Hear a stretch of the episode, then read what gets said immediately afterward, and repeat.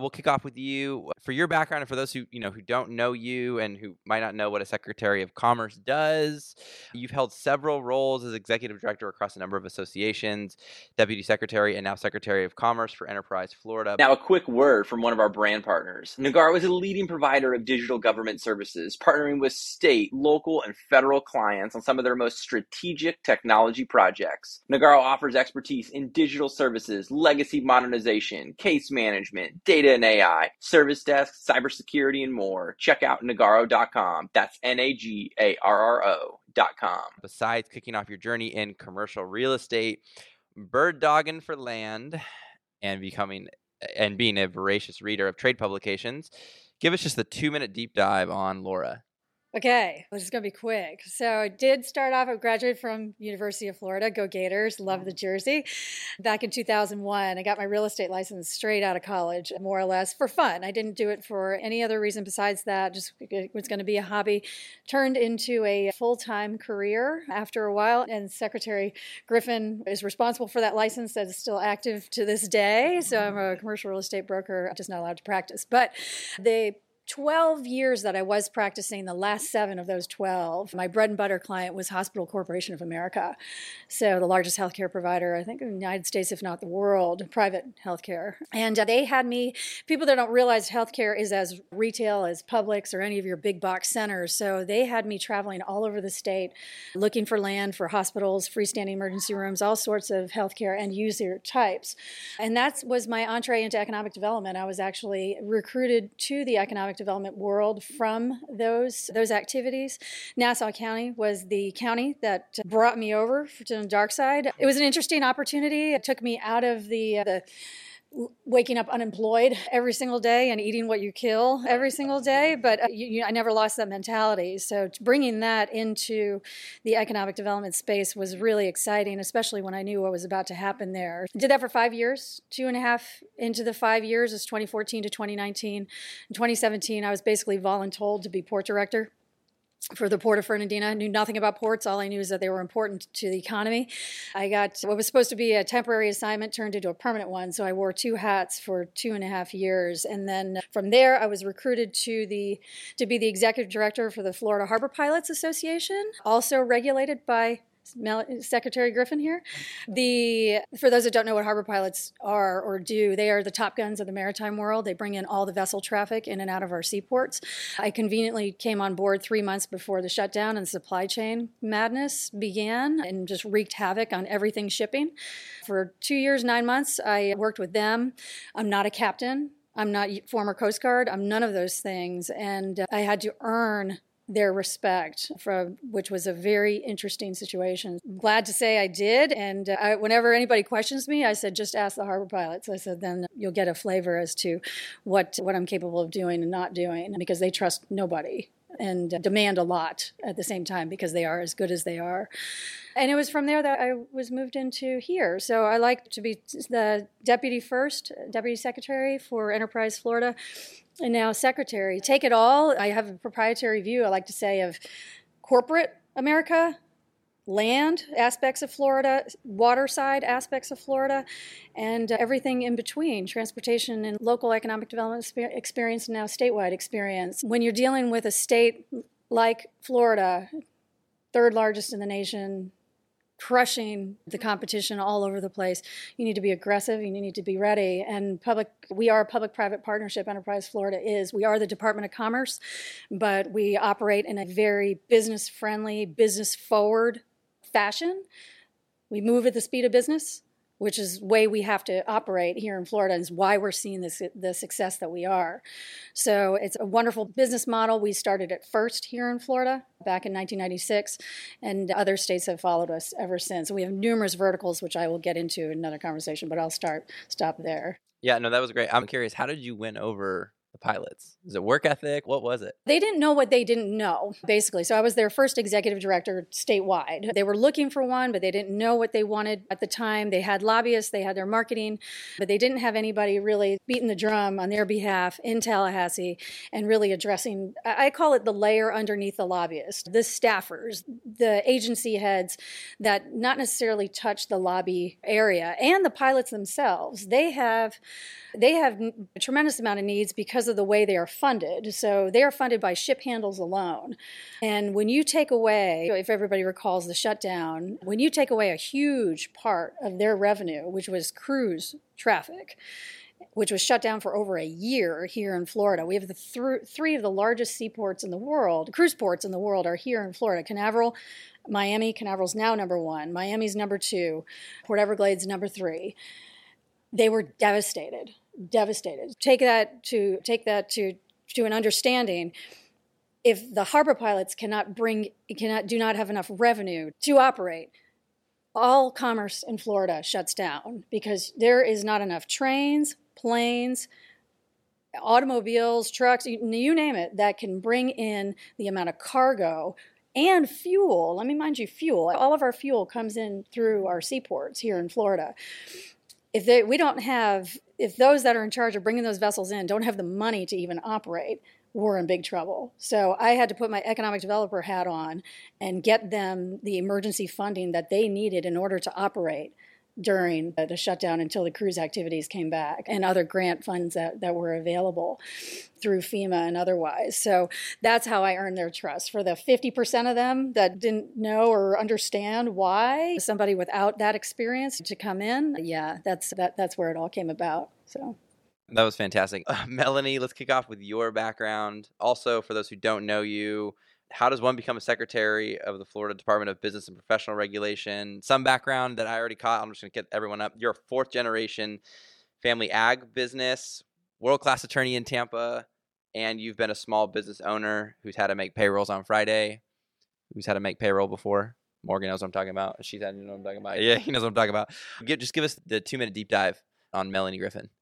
I'm a native Floridian, triple graduate of the Florida State University. I just want to make sure the TV has a close up on the shoes. Initially, I focused on the jersey, almost walked off, just kidding, not. But I went to Florida State and got an MBA, finance, and law degree.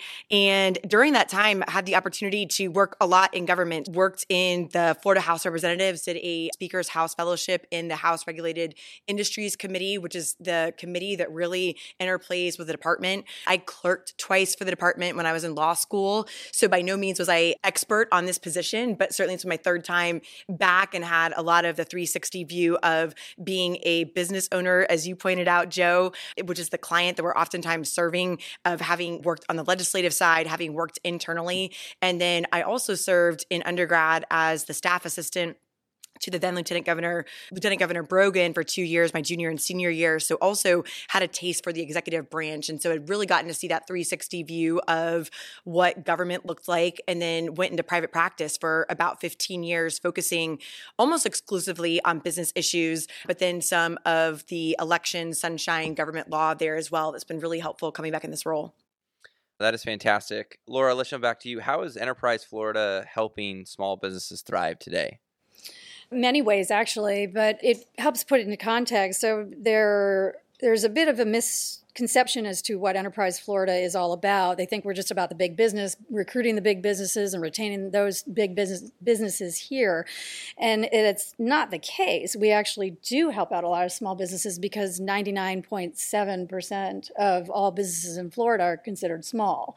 So we have to be interfacing in that realm, in that arena. So we have a small business division that assists many of those needs, provides grants, works with funding. There's a new state small business. That's BCI, all the alphabet soup that we've had today here today, but funds that are now coming down on behalf to work on behalf of small business interests. And we liaise with the Small Business Development Center. But another area of uh, one of our verticals within Enterprise Florida, which really helps on the small business side, is our Florida Opportunity Fund, which is our basically our venture capital arm, where we take that's my third hat. I'm the president of the Florida Opportunity Fund as well. And we actually take a position, the state takes a position in growing industries here in Florida, seeding interest in these companies. With all the startup activity and all the tech activity that we're experiencing here in Florida, where it is a an explosive area that we're really getting into. So, taking these investments, watching them grow, and then bringing them to a level where my business development team will take over and then grow that project here in Florida as part of developing ecosystems that we want to see as they relate to our targeted industries statewide. So, very exciting what's happening there. Yeah, I'm I'm a big fan. I have a small business. You wouldn't even have to sell me. I really want to move to Tampa. In the meantime, you maybe you can help me figure out how I can legally move my business from California to Tampa. We'll we, we can definitely yeah, do that. Yeah, yeah, yeah, yeah. No problem. No problem. yeah, yeah. yeah. Yeah. yeah. The, the side comment is most folks don't see the behind the scenes of the P&L and the regulation. And then every time the state of California passes, they pass a new tax every year. We see it. Uh, And, and just so you know, we're all about deregulation Yeah. here. Yeah, yeah, yeah, yeah. yeah. We love it. Keep Yeah. just keep it coming. Yeah, we're going to bring public sector media to Florida. Just as a quick follow up, how is Enterprise Florida leveraging technology modernization today to help respond to the rapid technology needs across Enterprise Florida in the state today? Two ways. We internally, we're leveraging everything that's available to us on the data front to really expose areas that we can capture in terms of economic development. Again, building out ecosystems. I like to say that's what we're doing. We're not just grabbing companies, we're building ecosystems here. So we take apart the supply chain of certain industries. One in particular that we're really looking at is our homeland security side, military and defense and homeland security. So looking at where are we missing few key industry players here in this state and going after them basically. I don't want to say they're our lowest hanging fruit but we can make a build a good case saying hey there's this this and therefore you should be here too name the company l3 harris whoever it may be lockheed martin. There's many different areas that we're looking at right now. So it's that data that that is being delivered to us that we're leveraging. And then we are hopefully this legislative session going to receive funding to allow for data platform that we will provide to businesses so that they can capture some data to help them move their seek whatever their goals are. And that's a free service that we provide as an agency because we are we are that to to the companies here in Florida. We want to be a resource to them and in every which way and regard, and we need to build out that research arm. So that's where I see a big area. Awesome. Melanie, in your prior life, before becoming secretary for the Florida Department of Business and Professional Regulation, you had a great podcast called Spread Your Sunshine, which I absolutely love. Now, I would encourage everyone to go check it out. I listened to some episodes on a walk and Melanie was great. And then she called me last night and I'm like, well, you sound just like on the podcast, which sometimes is not the same. You're like, this person is a different person, but it was identical. It was great. I loved it. And then meeting her this morning, just seeing the, just how much you exude that optimism. It was just, it was really great. How are you taking that optimism of focusing on people and having a heart for them and translating that over to your current role? When I got to the department, we had five secretaries in five years, and it wasn't like each secretary got one year each. We had actually had three in one year. I was the third person appointed in 2021. I started January 1st of 2022, but my appointment came technically in the newspapers about a month before that. And so, point being is that there hadn't really been time for several of the leaders before me to really invest in the employee morale and the employee culture. And so, with that, bringing that air of optimism and knowing that they had a leader that cared about them and investing in employees i think it did at least at least two things. One is certainly you see more smiles around the place which i think equates to more productivity. But then two and then tying this into tech is that it also builds a level of trust with your employees. And so for me we have about 13 offices around the state. I made it a point to visit all of them at least once several of them multiple times throughout the year. And with that it's a little dry may not be the word, but there's not a lot of intel coming in on your first visit. People are just wanting to get a feel for you. But man, you go back that second, that third time, and they start to open up. And so it's those field office relationships that really have given me an insight on what's going on technology wise because a lot of times understandably your leadership wants you to think everything is going well and so whether they don't exactly know what's going on in the field or they don't want you to know what's going on in the field. There could be a couple of different problems there. But if you can develop the right relationships with employees, they're going to tell you what it is they need to do better. And that's something you can bring back then to make the enterprise better overall. Yeah, no, that was really great. And you hinted on this, and you so you were on a, you were on another podcast, and you were asked about which big projects were a priority for you. And I loved your response first because you you said it. It starts with people first. Employee morale that was the number one project for you, and it wasn't some of the other projects, which I thought was great. But following employee morale, you said that new modernization project, new website, new call center, additional projects for the state to be more efficient. I think it was $4 million was approved in 2022. What's the update on that and what excites you for 2023, 2024? Sure. So, with that, we have approximately 845 people moving to the state every day because of the incredible incredible policies we've been discussing that Laura mentioned during her responses. We would love to make you and your wife and kids, at least four of those transplants one day. We'll put you into our account.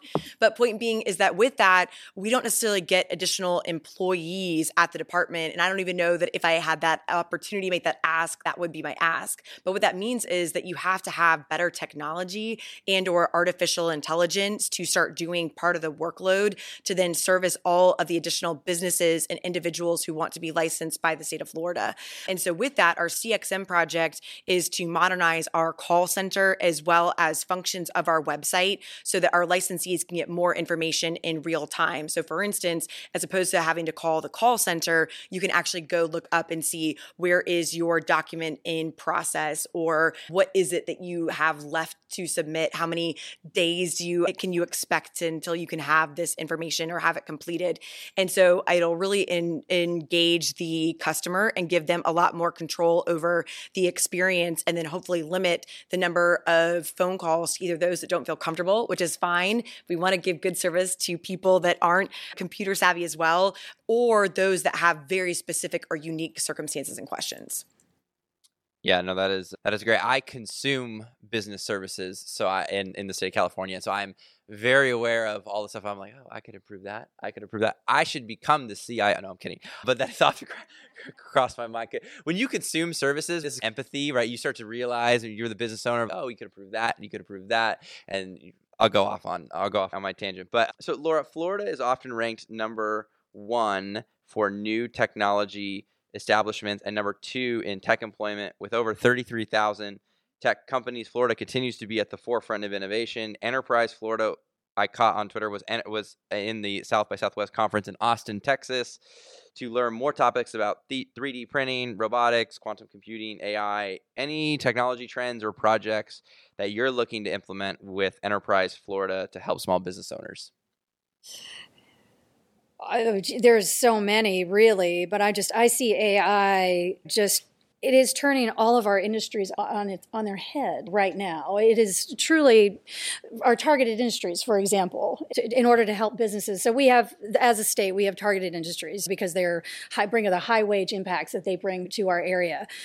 AI is transforming all those industries that aren't part of those targeted industries now. So, farming for is a perfect example there's so much AI into vertical farming and everything like that. So farming is not agriculture is not one. It's our biggest industry actually in Florida. People don't realize that, but it, but it's not a targeted industry. But if you add an AI layer to it, all of a sudden it turns into a targeted industry. So I see that happening. So the ability to expand our reach into industries not commonly considered a target are now all of a sudden a target because of the these overlays there. So it's a, an indirect answer to your question of what we're seeing, in addition to all of the information that I had mentioned before. So we're just able to capture so much more, identify where we can really, really expand and move the needle, move the ball down the field, if you, if you will, with the sports analogy. So it's a it's just really exciting. It's changing the way we are going after business. We are the hunters. We're the sales group, the salespeople people here. So we're the outward facing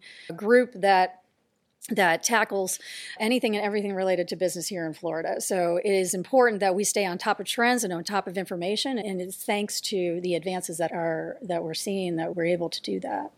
Yeah, I was talking to someone at I think it was Deere, the amount of data that they extract from farms and land, it's pretty crazy and then in order to actually make sense of all of that data, yeah, you need you need AI, you need tools to be able to not only extract the data, but also make sense of the data. No, I love that. And the last follow up I had was with your maritime experience and recent, you were just in Brazil. I was. Yeah. Did you come back like yesterday? a couple, I did. feels like still feels like it. Came Yeah. back a few days ago, Yeah, right? a couple days, couple days. couple ago. days ago. Yeah, Yeah, yeah. And what are you seeing from abroad and with Florida's trade partners that you would love to bring back here?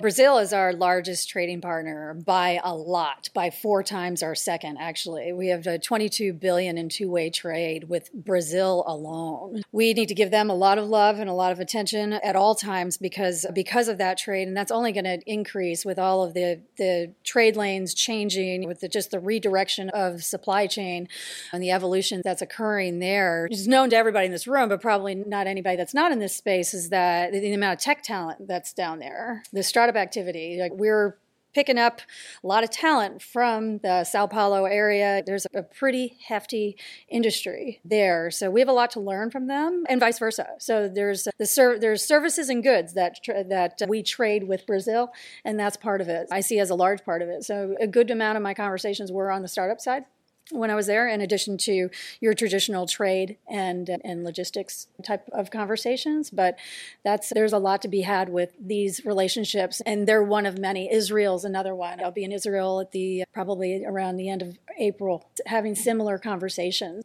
We are the most international state in the union and we behave like a country. We should behave like a country. So we are really interacting with other countries and learning from them, and so that we can continue to be as as diverse and economically advanced state in the nation. I love it. We're gonna open it up for audience Q and A right now. We're gonna get the mic. Morgan Wright, the hand popped out quick. He's excited. Yeah, we'll get it. We'll get it to Morgan. Morgan Wright, Sentinel One. It's actually a question for both of you, but in the form of one question. So, both Madam Secretary. So, you mentioned deregulation. You're working on a lot of that. You're talking about the expansion of growth. How does Florida maintain a position of where you don't rest on your laurels? You continue to grow, but at the same time, applying just enough regulation that you make it business friendly and financially friendly, but not too little regulation that things go south, things go rogue, and you've created a tempest in a teapot type of issue. I'll take it first if you'd like. You know how you do it? A public private partnership model. The, exactly the way we have it right now Enterprise Florida, which what I like to reiterate is the Department of Commerce for Florida. Having business at the table saying, hey, government, this is too much. We need to work on this. We need to stay. We need to stay nimble in order to continue to be continue to be com- competitive in the arena and whatever that may be. That having the business voice there is important and it is it's actually this is hitting me really close to home right now because we're we're under threat of being taken into holistically into government and that's we as an agency and i'm I'm not a fan because I feel like we're going to lose our competitive edge by not having business being in lockstep with business in this regard. So that's how I see us accomplishing that moving forward. I see no no other way. Regulation is a tricky subject. And for those of you who have followed it in Florida, it's been a super hot topic here the last couple of years. Secretary Beshears, who was the first secretary in 2021, when I became the third secretary, he, under Governor DeSantis's leadership, one of the first priorities the governor had was to make business easier in the state of Florida. And so they hosted something called a deregathon where they got together the department's boards. And I'll take a step back. The department regulates over 30 industries. So everything from construction workers to engineers to accountants, cosmetologists, hair braiders, all comes to the department. It's not a perfect science, but essentially, if you have to be licensed as a business in the state of Florida and you're not a doctor or a lawyer, you're probably going to come see me at some point. And so, point being is that they host a deregathon. And so, when I was looking at taking on the secretaryship, everybody talked about deregathon and i'm like i gotta get me one of those. And but point being is i quickly learned that not only did they accomplish so much through that under the governor's leadership they came up with 51 ideas and i think they implemented if i remember correctly approximately at least 30 of them through legislation the following year in 2020 much of which has already been implemented. But beyond that, then I quickly also realized there's a yin to a yang, which is what you're bringing up. And so one of the first Republican members that I met with in the legislature was concerned in some ways about the amount of deregulation that occurred. Let me be clear I think what the governor did was excellent. I think it's made it easier to do business in the state of Florida, but we do keep our eye on the ball. And I think one of the ways we do that is similar to what you were talking about, Joe, in terms of employee morale. One of the best ways to do that is to get in the field, get with your employees. I frequently really try hard to visit with all of our associated associations, boards, stakeholder groups. We have over 20 boards for the industries and to see what they're thinking and get their pulse because a lot of them are concerned about professionality of their relation of their relationships with their constituents and making sure that their professions are taken seriously, especially something like real estate where you're taking the biggest asset for the most part an American will ever have, their highest tie up of their money and that if it goes south, they may not have a retirement. And so that's really important to them and figuring out what do they need to do to make sure that even in the face of deregulation and having reciprocity with other states, how do we also then maintain that level of professionalism they want to have in their industry? Can I add one thing about AI? You talked about it in terms of businesses. I did want to share for state agencies, and I know we're not the only ones that are doing this, but for us, one of our cutting edge things that we are testing internally is that speaking of real estate brokers, with so many people moving to the state, about a third of our licensee base is real estate brokers. And so if we can somehow figure out how to process those applications efficiently, it ties up a lot of time. And so we were really excited to roll out about a month ago an AI product that is in the process process of reviewing all of our current real estate applications. And so we guesstimate that it can probably process about a third, which is my math is bad here, but what is that? About 175,000 applications or renewals. And so if the that product can take care of those and free our staff up to do other things, it's a really big deal with all the extra licensees. So just wanted to, it made me think of that. I didn't want to interrupt you earlier, but throw that in there. I think it's in, like I said, we're not the only agency that is working on a tool like that to help us be even more efficient and move on to bigger and better things. Love that. One more. Anybody? I never to pass an opportunity to say what we suck at, and more diplomat, more diplomatically said, like where are we falling short of what future state or ideal state would look like if you're an agency head that has to deal with IT in the state. So to give a compliment to Jamie, I think one of the things that you have been really helpful with is that you are so accessible. And one of the things I know you challenged me on was to ask more questions of our team. And honestly, I wasn't really sure what you meant by that at the time we met. I could hear the English words coming out of your mouth, but I thought I was already doing that. I'll tell you, I don't know if I learned to ask more questions or if I just through those field office visits that came subsequently after that, it was the second or third round, people opened up. And so just getting out there and getting intel has been super helpful. One of the things I think you're looking to deliver that's going to be really helpful is I know you are looking at having the audits of the enterprise and to providing the scorecards to agency heads. And as you've pointed out, uh, sometimes there is a disconnect for a multitude of reasons between the different levels of leadership within an agency. And so having the outside person that comes in and says, this is how you're performing in this in this area. This is something you may want to pay more attention to because it can't be assumed the agency head even if they're really involved in doing a good job they may not know. For whatever reason when i got to dbpr there was years of decisions that have been made and you re- referred earlier to legacy systems that were in place that it just it takes a long time to peel back that onion and know what's at the core and getting a heads up about that and seeing how you continue to move that forward i think it's going to be really exciting uh, I would say we used to suck uh, just working in silos. There's a lot of we're working a lot better as a systematic unit here in the state. You as know, a team, with, with, yeah, as a team. Yeah. We're just there's just a lot of cross collaboration. Where whereas before I've been in this space long enough that it d- didn't really exist. That the heads didn't know the arm the arms didn't know what the arms were doing. The head knew, but nobody none of us did. Being being a very interconnected network that has one mission, one purpose, which is a bigger, better Florida is I think is really where we are headed and where